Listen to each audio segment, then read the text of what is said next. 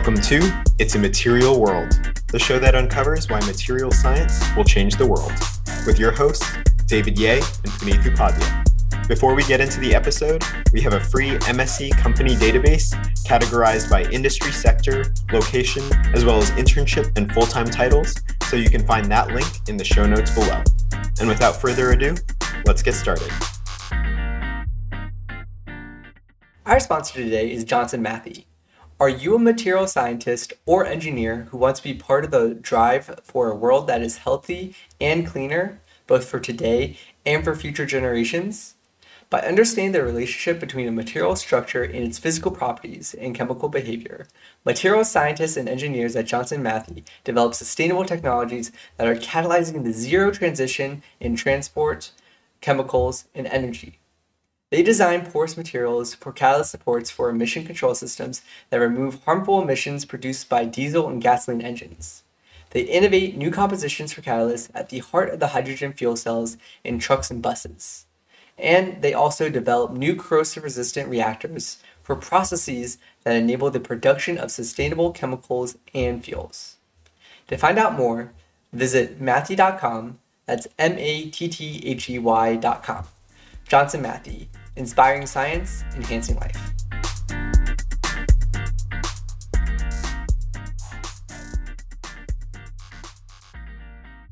Hello, everybody. Welcome back. It's a Material World podcast with your co-host, David Yeh, and my friend here, Puneet.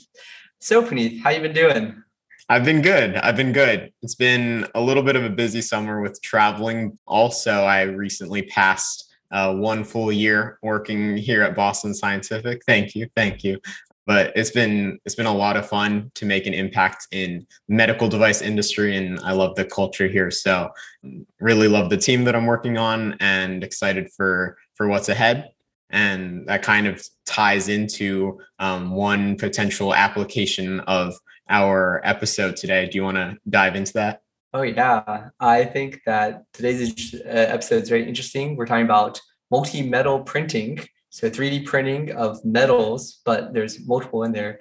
And there are applications, especially on medical devices. And so he was talking a lot about bone integration. So I'm sure that's right down your alley. But it was very interesting to hear about how we can tune these implants and make them actually help your recovery and even not make your bones stronger, but get back to where you used to be, which I thought was very interesting. Maybe you can give more insight on that aspect. Yeah. So that's the key part with implants is that you can't make them just totally fully comprehensive to the point where if it's a knee implant, your actual tissue doesn't grow back or it doesn't fully recover, which is possible if you're kind of adding something into that scope. So the potential for 3D printed implants and creating lattice structures, which he talks about, allows for that tissue and everything there to grow back and for your knee, for example, to fully recover. So I found that fascinating. He showed us what that looks like at a smaller scale on a keychain. So if you're on YouTube, then you can see that, but also he explains that to our audio only listeners. So I thought that was super fascinating. So do you think that we could ever have an internal cast, now just have biodegradable materials or things that could be integrated into the outer layers of your skin and now no longer need a cast? Or do you think that's just science fiction? I don't think it's science fiction. I think we're still years away from it because there's just so much that goes into play. Kind of what he was talking about is that it's very difficult to create a material that has those strength properties, but then can dissolve basically, or can degrade, which is the other aspect that you would need for these internal casts. So we're still years away. And I feel like there's also all of the regulations, right? You need to do a lot of testing to, make the FDA and all the other regulatory bodies comfortable with these materials. So there's just a lot that goes into it, but I would never rule it out. I think it's definitely possible. Yeah. One of my favorite analogies was when I was in the polymer industry working on biodegradable polymers. It's you want a water bottle that will biodegrade, but you don't want it to biodegrade in your cabinet. And the difference between your cabinet and a landfill are actually not as many as you would think. And so it is hard to tread that fine line between like biodegradable and also the strength that you need and these like the length that you need, because it takes like what, like 6 weeks for like a bone to heal. I'm not sure. Don't quote me on that. I'm not a doctor. Good disclaimer. But yeah, I think also he brings up a really good point in our conversation about how the technology is moving so fast. And so what was considered impossible 20 years ago are now possible. And so he kind of put it bluntly, but he's like, just join it and you're going to see it fly by your eyes. And I think that that's really interesting and is inspiring to be part of like the next technological revolution. Yeah, absolutely. That was one of my favorite aspects of his advice that he gave at the end of the episode, is just like, enjoy the ride. Right. So he keeps it simple, but it's still like very inspiring, kind of the work that he's doing and how much he loves the work he's doing. So yeah, it's a great episode. Make sure to stick to the end. And before that, also leave us a rating and review on Spotify and Apple. It would really help us out. So without further ado, let's get into it.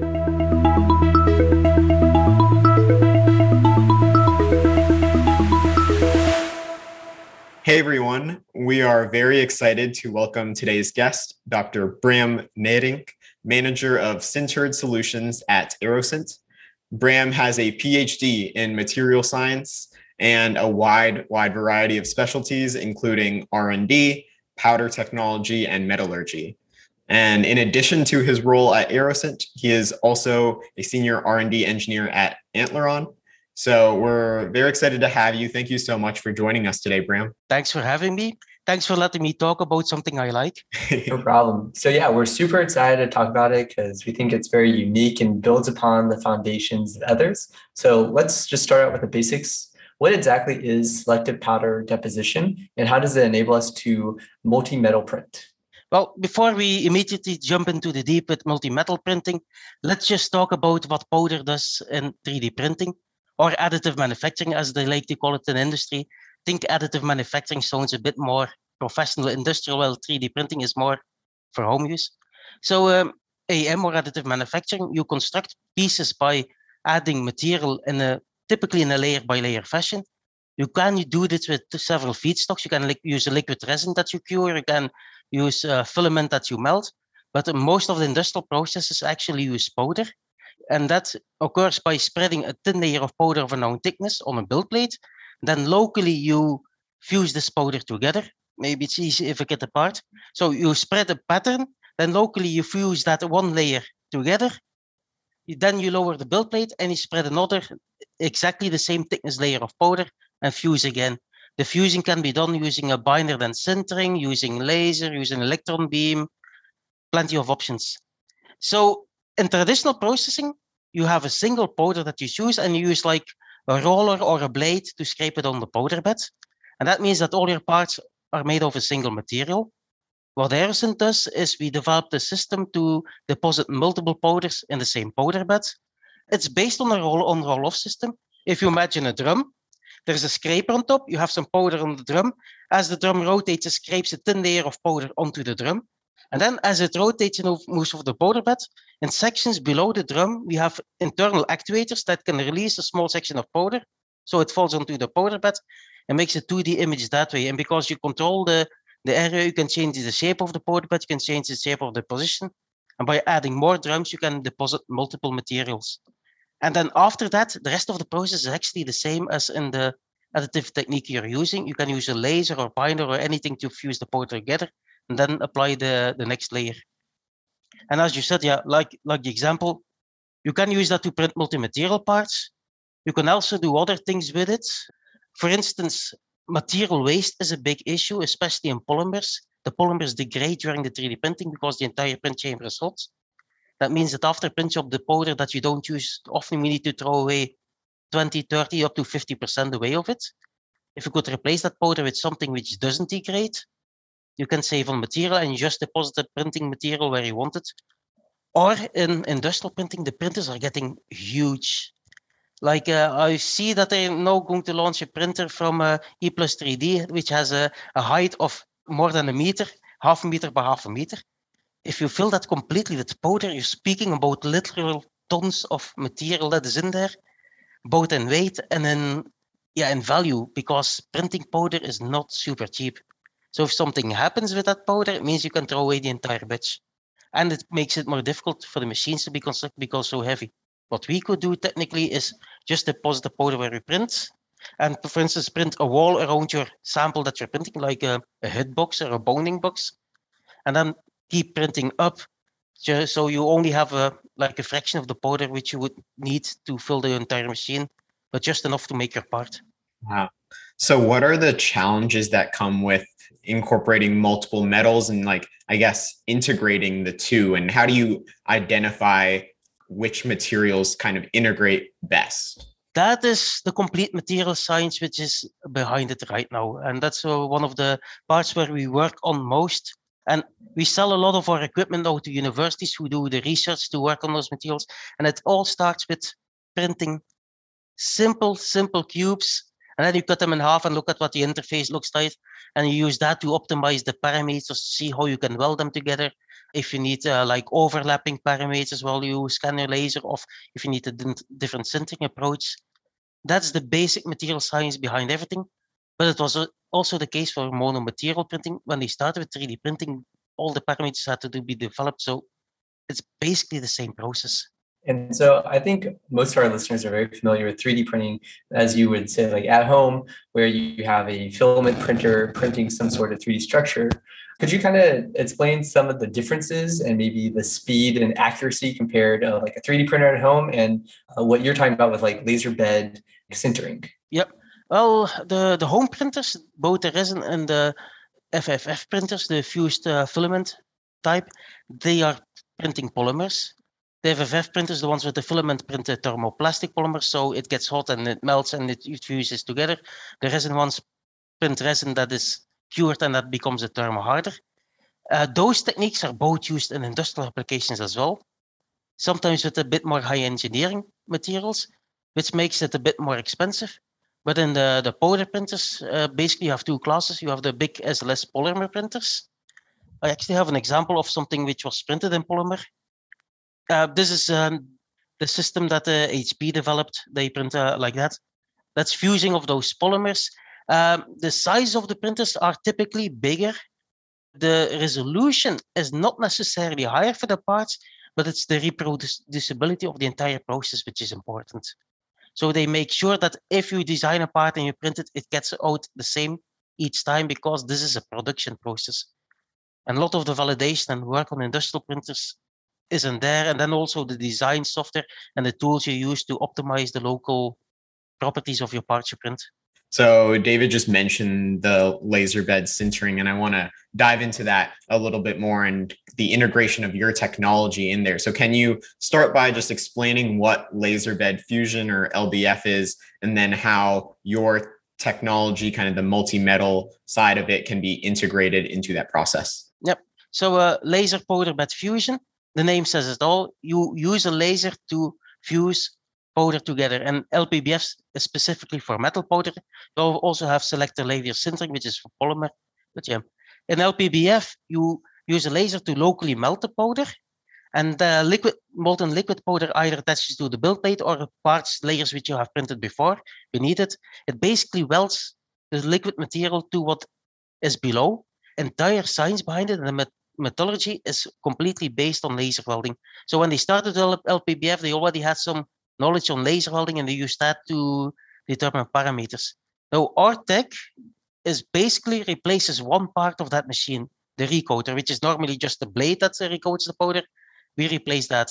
The limitation for us is the size that is available in the machine. There is space. We can put it in, and it should work with any commercial system if there is space. Yeah, currently we work together with one company from Germany that offers it as a commercial printer, but we're open to work with anyone. And we actually sell our recoater as well to universities who build their own setup for experiments and want to build it into their own device. And so for this powder system, you mentioned it briefly before, but you have this ginormous system with tons of material in it.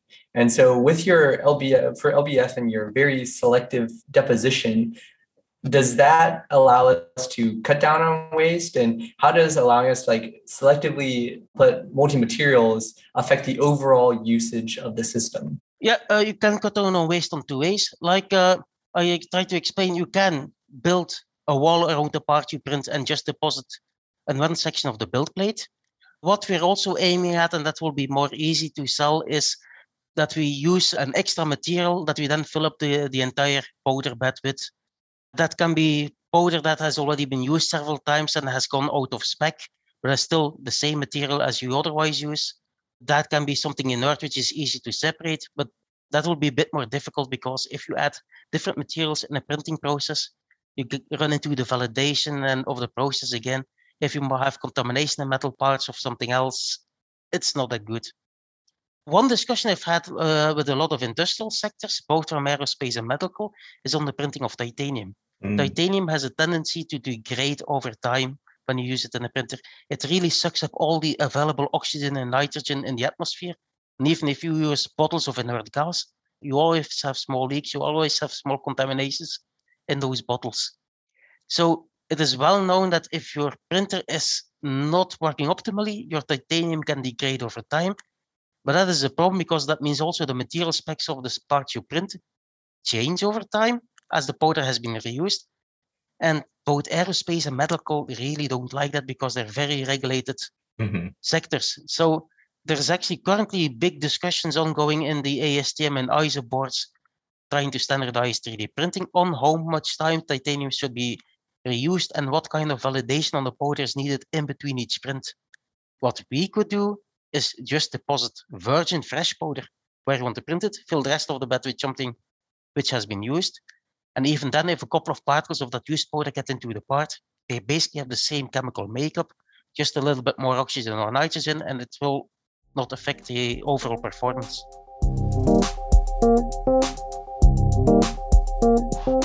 So I guess that's especially important, I know, with the medical device industry, because titanium, I know, is used in like those 3D printed implants. And so you mentioned kind of the challenges that come with titanium originally. I'm just curious, what are some of those like optimal materials or like easier to print materials from the metal side? Well, actually, titanium is one of the easier to print materials. Oh. Strangely, the way the microstructure works and the metallography works, it is a quite flexible and easy material to print. It also has a high boiling point in the liquid stage, which means there is less smoke coming off.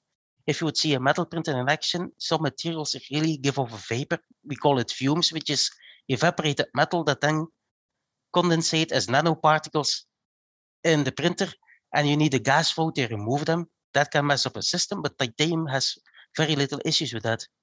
Other materials that are very common and that are easy to print, and they were of the first materials that were printed, are things like 316L stainless steel that prints very easily. Inconel prints nice and easily, but there are a lot of other powder materials which have been used in traditional powder metallurgy that don't work at all because the LPBF process is quite violent. You actually completely melt and cool down your material very fast. And some materials don't like it. They start cracking, they develop micro cracks, they develop a weird microstructures, or develop a lot of stress. In that case, they don't like to be printed. But you have other printing techniques which are then complementary, which might be usable with those materials, like binder jetting, where you glue the particles together with a binder and then afterwards sinter it. That process is much closer to traditional powder metallurgy than LPBF.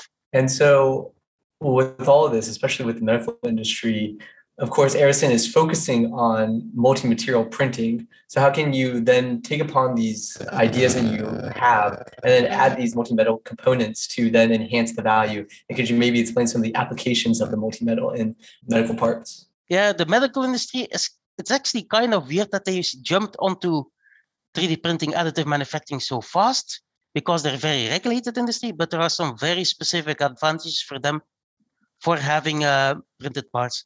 One of them is custom implants. You cannot produce custom implants each time. If you have a standardized machining production process, you would need to use new tooling each time. The second one is, and this is not a real implant, it's just an example. You can get these kind of porous structures printed that are not able to be machined.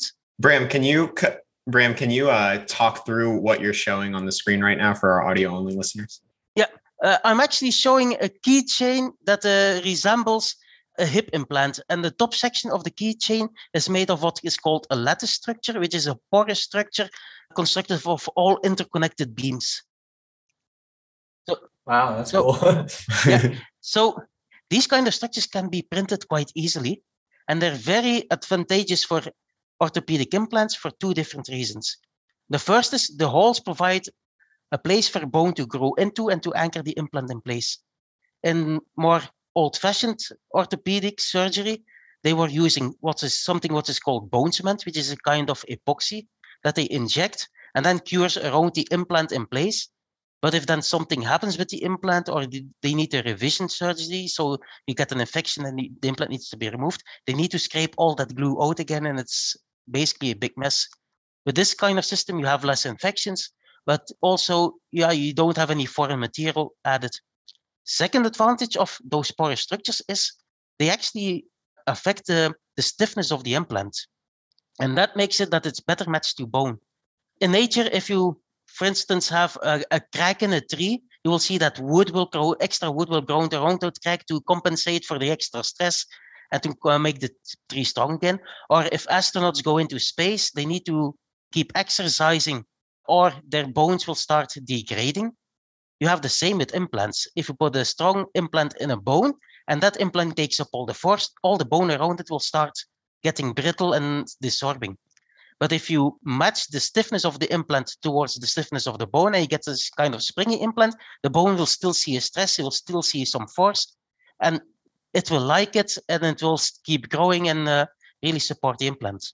Now, for traditional metal printing, you can only use one material, so you use a titanium alloy, and most of the cases, it's a titanium alloy they call grade 23 or extra low interstitial, to build the entire implant out of one material.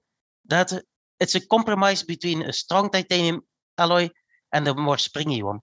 What you could do with multi-material is take it the next step further, make the parts which are completely solid or just a core that is solid out of a strong alloy, and then make the surface and the parts which connect to the bone out of an extra springy implant, so you need less porosity, or you can tune the properties locally to increase the healing process and increase the integration a bit more. And lastly, this is more towards the future. People are looking now more and more in academia to implants that dissolve in the body. The idea is that as the implant dissolves, your bone starts growing around it, replaces the implant, and in the end, you have more bone at the original damaged structure than implant.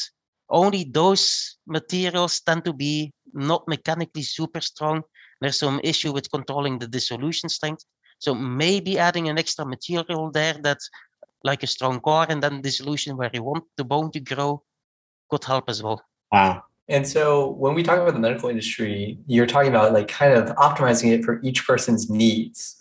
So could you walk us through kind of how a researcher or your team would work on finding what blends of titanium would work best, or through that process to create a customized part? Oh, that's a difficult one because we actually don't do it in-house. I know from my previous experience that making a custom implant was mostly based on CT scans of the person, and then they modeled it towards there. But you can also model the bone to see where the loads are and how big the loads are going to be when a normal person walks on it, and then modify locally with some machine learning or artificial intelligence the e-models of the structure locally by changing the amount of porosity or adding a different material. This kind of design where you basically generate the structures based on simulations is getting quite big in the additive. I will see if I have. Well, this is a silly example, but it shows the kind of organic structures you can get. This one as well. So I'm showing you what are, well, these are voronoids, but they're very similar to organic structures you get when you automatically generate a structure based on local stress distribution and optimizing that stress distribution. There are software tools called generative design tools that allow, based on inputs from stress zones, from where the forces are, to generate an optimized mechanical structure that then distributes the load completely. Well, you could do the same with multiple materials by adding a material. It would just be an extra parameter you add that allows you to change the properties locally. And titanium-titanium alloy combinations should actually be a quite easy one to print, even in LPBF, because they have a very close match thermal expansion, close match melting temperature, and basically they are all weldable on each other, so they should be co-printable. And you can even find papers of people who have already done that in more classical machines. They started printing with one alloy, then remove all the powder, put a new alloy in, and then continue printing. They have a change in composition at one point in the Z, but I could see that they could weld it perfectly together. Interesting. So maybe I missed this, Bram, but what is that material that often complements titanium and when you're moving to this multi-material stage for 3D printing? Like, I know you mentioned strength and springiness, right? Yeah, you basically have 4 titanium alloys which are commonly used: grade 1, grade 2, grade 5, and grade 23. Grade 5 is the really strong one. Grade 23 is the average, good in all cases, master of none. Grade 1 is very flexible and very soft, and grade 2 is a bit stiffer than grade 1. Grade 1 and grade 2 are commercially pure titanium, so pure titanium but with different contents of oxygen. Grade 5 and grade 23 are technically the same, but with different concentrations of oxygen. And for lots of dental implants, they use grade 1. For lots of orthopedic implants, they use grade 23. But there has also been some research towards shape memory alloys, which can be titanium-based, like nitinol, that are very springy, that have very specific properties that might be interesting for implant structures as well. And so in the case of nitinol, so I know with titanium, it has like the inert oxide layer, the titanium oxide that allows it to be biocompatible. Is it similar with the nickel aspect of it? It is similar, but of course you still have nickel in the body. But what you technically could also do is, if you have an alloy which is not compatible with the body, and there have been some discussions even on the grade 23, which is now the standard alloy because it contains aluminum, which is suspected of causing some long-term issues, is to basically encase it completely in a commercially pure titanium in a grade 1. So you're talking about all these different grades of titanium, but with multi-metal printing, you can do other types of metals. Is there been like a theoretical limit to how many different types of materials you can print at once? Or I know there has to be a lot of drawbacks to adding more materials. So could you walk us through that? There is, first of all, a mechanical limit because we have one drum per material. So adding more materials would require a lot more space. Edouard, or CEO, as a joke, posted a sketch of a 10-material recoater, which was like a meter long. And strangely, people said, yeah, 10 maybe not much. 3, 4, 5 could be interesting. As far as the metallurgical limits, that's harder to discuss. Then you really need to look at the chemical compatibility and the thermal compatibility of your materials. And we are involved with printing cubes and with all the printing other test samples in some research projects. But honestly, we cannot do the complete research on that ourselves. And that's why we are very happy to sell our equipment to research institutes who are much better equipped than us to do that basic research. So I guess quick question there is, what was the motivation to partner with these universities, and what has that enabled in terms of you being able to focus kind of on that core technology and then being able to leverage universities' time and resources? What has that led to? Well, basically, our technology is a fancy new toy for them. So to be able to combine materials is just scientifically extremely interesting. Like I said, we have the first commercial system. But people have been building ways of printing multiple metals, even in powder bed, in universities for a while now. Earliest paper I found was from 2008. And also they use standard printers to start printing one material, then replace the material and continue printing on. So there is already a scientific interest. But there is also a lot of applications towards improving thermal performance, improving strength, locally improving hardness. And those kind of industrial applications also fuel research. a lot of research projects are application minded. A very limited amount of them is pure fundamental. So yeah, how can we convince universities of buying our equipment? Basically because they already want it. They want to do the research. They want to figure out what is going on. They want to be part of the next evolution in 3D printing. Then we can kind of move on to another heavily regulated industry, aerospace, and in particular, jet engine manufacturing. So I know we've done an episode on super alloys and jet engines previously, which David and I really enjoyed. How can your technology, how can the opportunity for multi-metal 3D printing make an impact in the aerospace field? Aerospace is probably the second industry, or maybe the first with medical, that they really embraced additive manufacturing. Basically, in aerospace, everything revolves around maximizing performance while reducing weight and fuel consumption. And that is not only in the jet engines, also in structural parts of airplanes. Towards jet engines in specific, it has caused such a big investment in additive manufacturing that even one of the bigger jet engine producers bought two of the well-known brands of OEM machine builders just for the technology outright, and is investing a lot in developing new technology to print new materials. I'm allowed to see the names of the companies? Yeah. General Electric, they bought Concept Laser, which is now a GE Additive, and Arcam. Nice. Oh. Concept Laser was one of the very first companies to sell commercial LPBF machines. Arcam sells EBM machines, and they're doing a lot of work on binder jetting as well. So yeah, for jet engines, mostly thermal performance is really important. And additive manufacturing there can be a big help because you can print internal cooling channels in places where you like it, get it really close to the hot zones and optimize cooling. But still, yeah, you have an issue that you still need a high temperature resistant material. And those high temperature resistant materials are typically not very well conductive. And the very well conductive materials like copper and aluminum cannot withstand the high temperature. So you can combine the improved cooling with the cooling channels with also a more conductive material to more efficiently remove the heat and move it away. The big block I showed you is actually a mock-up of a cooling channel. You can see some holes inside. There is a copper core and a steel outside. You can imagine something similar in a steel and a propulsion system where the blades, for instance, which are in contact with the hot gas are. The outside is made of an Inconel, a high-temperature alloy, and then inside where you have the cooling fans, the cooling tubes, that you have a core of copper, which more effectively draws the heat from the Inconel surface towards the cooling water and then away from the engine. Why is it important for the blade turbine engine blades to be cooled for the plane? You would actually need to ask for a propulsion engineer for that. But basically, if I remember correctly, the higher temperature they can work at, the more efficient they can work. If you have high temperatures, your materials also need to survive.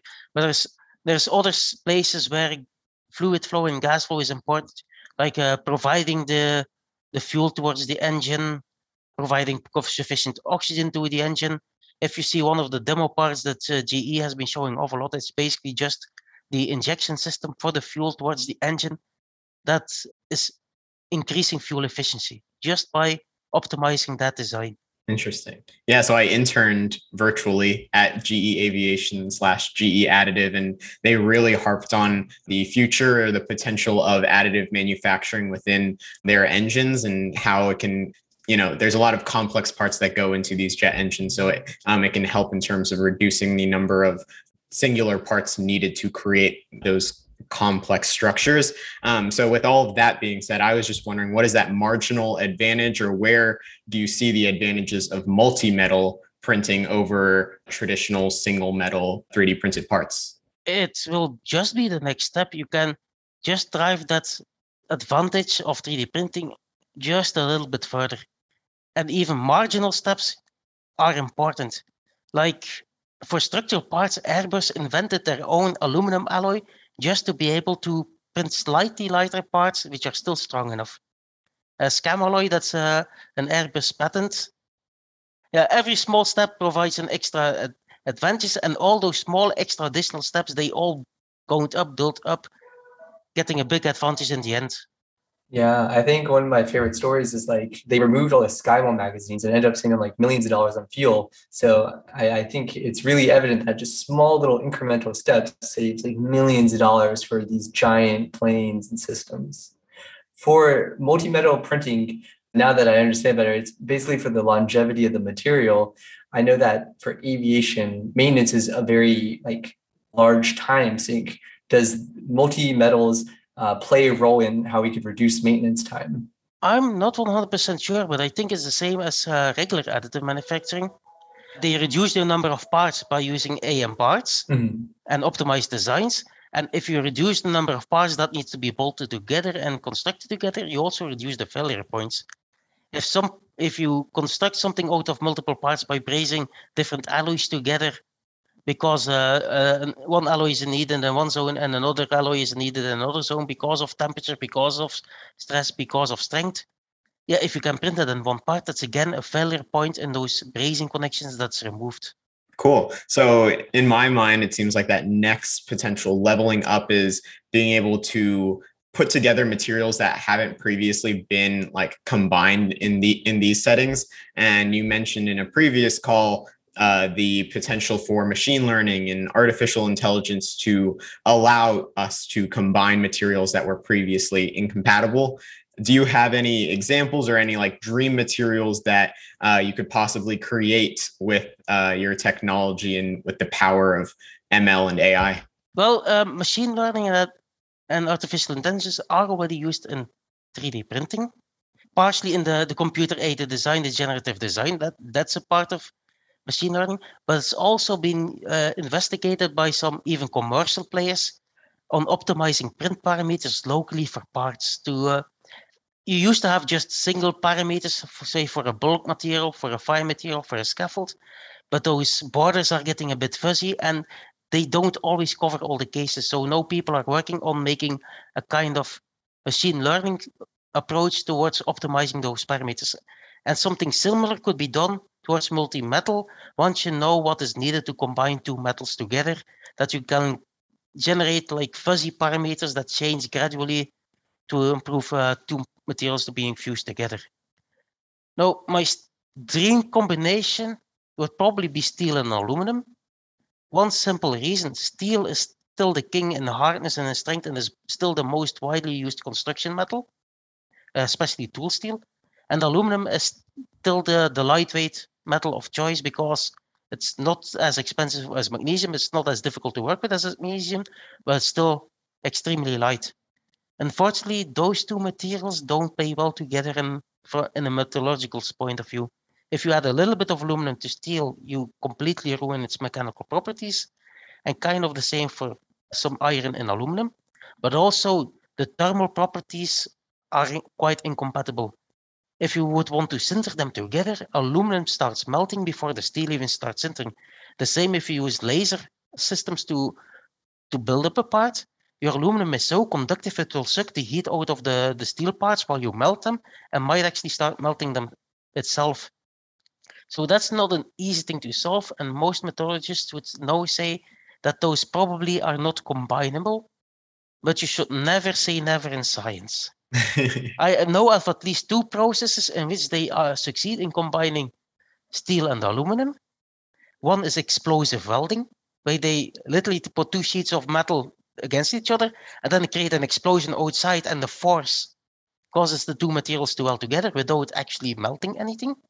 And the other one is a technique that uses extremely high currents to sinter powders together of these dissimilar materials, and it goes so fast that the material basically doesn't get the chance to melt.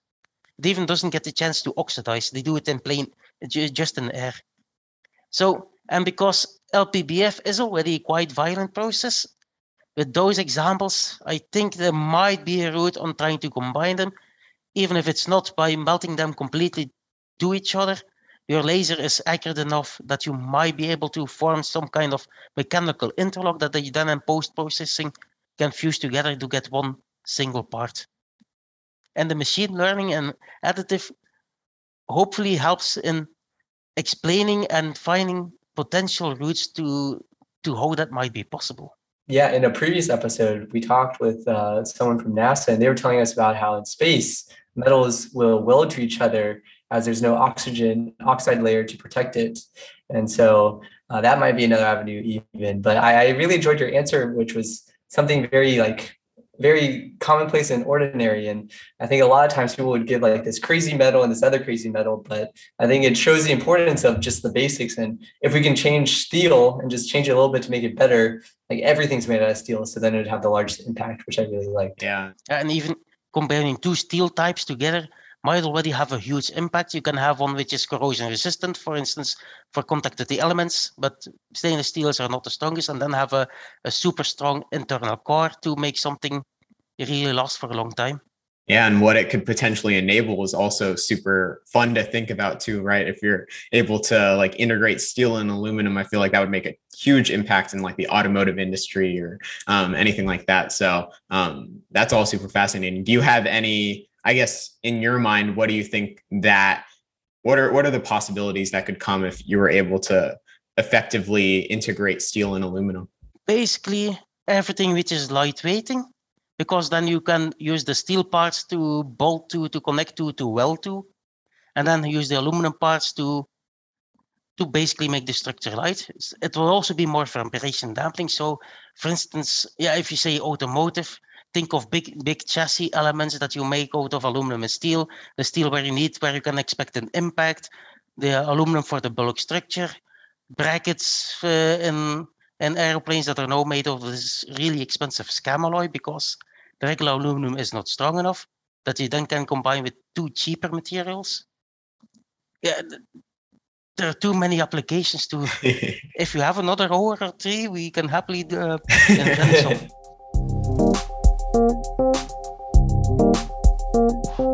So let's jump ahead and say we are able to make this new alloy. Things that you touched on before were the fact that we will have to validate and standardize everything that's made with this technology. And I think it's something that a lot of new people to the industry never think about. They think the big challenge is just making the product, but an even bigger challenge is ramping it up so that it's the same for millions of people. How are Aerosint, or maybe your philosophy on how do you work through and get that repeatability needed to be able to mass produce things? In short, at the moment, we don't and we can't. All we do at the moment is try to get our technology out there to make it as good as we can, so it is ready for serious production, so you can reliably produce with it. You will first need to produce a ton of parts that you test before you get any database on seeing if it can be reliable. And yeah, so it's still very much in the research stage. There's still the university are still working on building the knowledge base that's just needed to do something like that. And there's simply also no standards available for multi-metal parts. Even for parts which have been welded or constructed vibration, there are no standards for testing those. Even for standard additive manufacturing, the single material additive manufacturing, standardization discussions are still ongoing. Also towards validation, to long-term validation, to fatigue. But the entire industry is working together, and it's driven a lot by both the aerospace and the medical industry because they know the value of a good standardization, good practices for repeatability to make sure that nothing happens with the parts they make. And that's why we work together with universities. It might sound a bit disappointing, like multi-metal printing is still a pipe dream, especially with all the materials challenges that are still in there. But if you look back 20 years, metal printing was not really a big thing yet. It was just starting. And it took 5-10 years before it's really started getting adopted and before the first real standards were getting out there. The first applications for metal printing were basic rapid prototyping, just some things to test that were then later machined. Or, and this is going to sound strange, luxury goods and design items. Things where the mechanical importance is not that high, but appearance and the funky appearance you can get with 3D printing is important. Another example, this is something which is made via sintering of powder in a die, deposited door system. It's basically a checkerboard of copper and stainless steel, both in Z and in XY. I have been making some of these blanks as demonstration samples, because if you can just Yeah, the sintering process itself is quite simple. It's just hot pressing. If you can make these in that way, this kind of discs can be easily made with our set system by filling a die. They can then be blanks for machining for more designy items. And if the interface is not completely perfect from a metallurgical point of view, the guys who want this kind of stuff don't care too much about it. Yeah. Interesting. So then you mentioned kind of like the main disadvantage here is time, right? Like you're catching up to some of these processes that have been able to be refined over decades. So do you think there is a lot of potential in terms of having like communal shared databases to like gather a lot of data and then be able to leverage maybe these tools like machine learning and AI to iterate and improve at a more rapid pace? Or do you think that the like competitive advantage that comes with holding proprietary information will kind of rule supreme over the possibility of like a communal database spread over multiple companies or and universities? That is kind of a scary question, because I come from another big OEM on metal printing, and you know they keep their databases of sintering of parameters completely to themselves, and they sell them. That's something that can be sold. Also, you see some developments towards metal printing without supports. The way they do that, you can be guaranteed that they will try to keep it silent and off the grid as long as possible, because it's a commercial advantage. On the other hand, most of the real developments on metal printing, the initial ones, were all done in academia. Mm. And we've seen how far they came in academia over less than a decade. Now they already have the experience of how to approach developing those kind of parameter sets and those kinds of process routes. I guess it will, once they get their hands on multi-material equipment, it will just go faster because they already have the backbone, the background on how to approach this kind of issues. But yeah, communal data sets, I'm afraid that metal printing, as long as it's in the hands of big industrial players, will never be something completely open source, though cheaper printers are coming out every year. You can get actually a metal printer for, what, 80,000? No? It's still a lot of money to me. Yeah. It's still a lot of money, but it gets in the... towards the reality that smaller shops, smaller workshops can start thinking about buying it. Small universities, small research group can start thinking of buying it. Mm-hmm. But yeah, even the polymer printers used to cost a small house, but they're now getting affordable. What was the price of a metal printer like, say, 5 years ago? Around 10 times that. And there are still printers on the market of 10 times that price. The multi-laser ones, a single fiber laser can set you back 15 to 40K, depending on the power output, the color.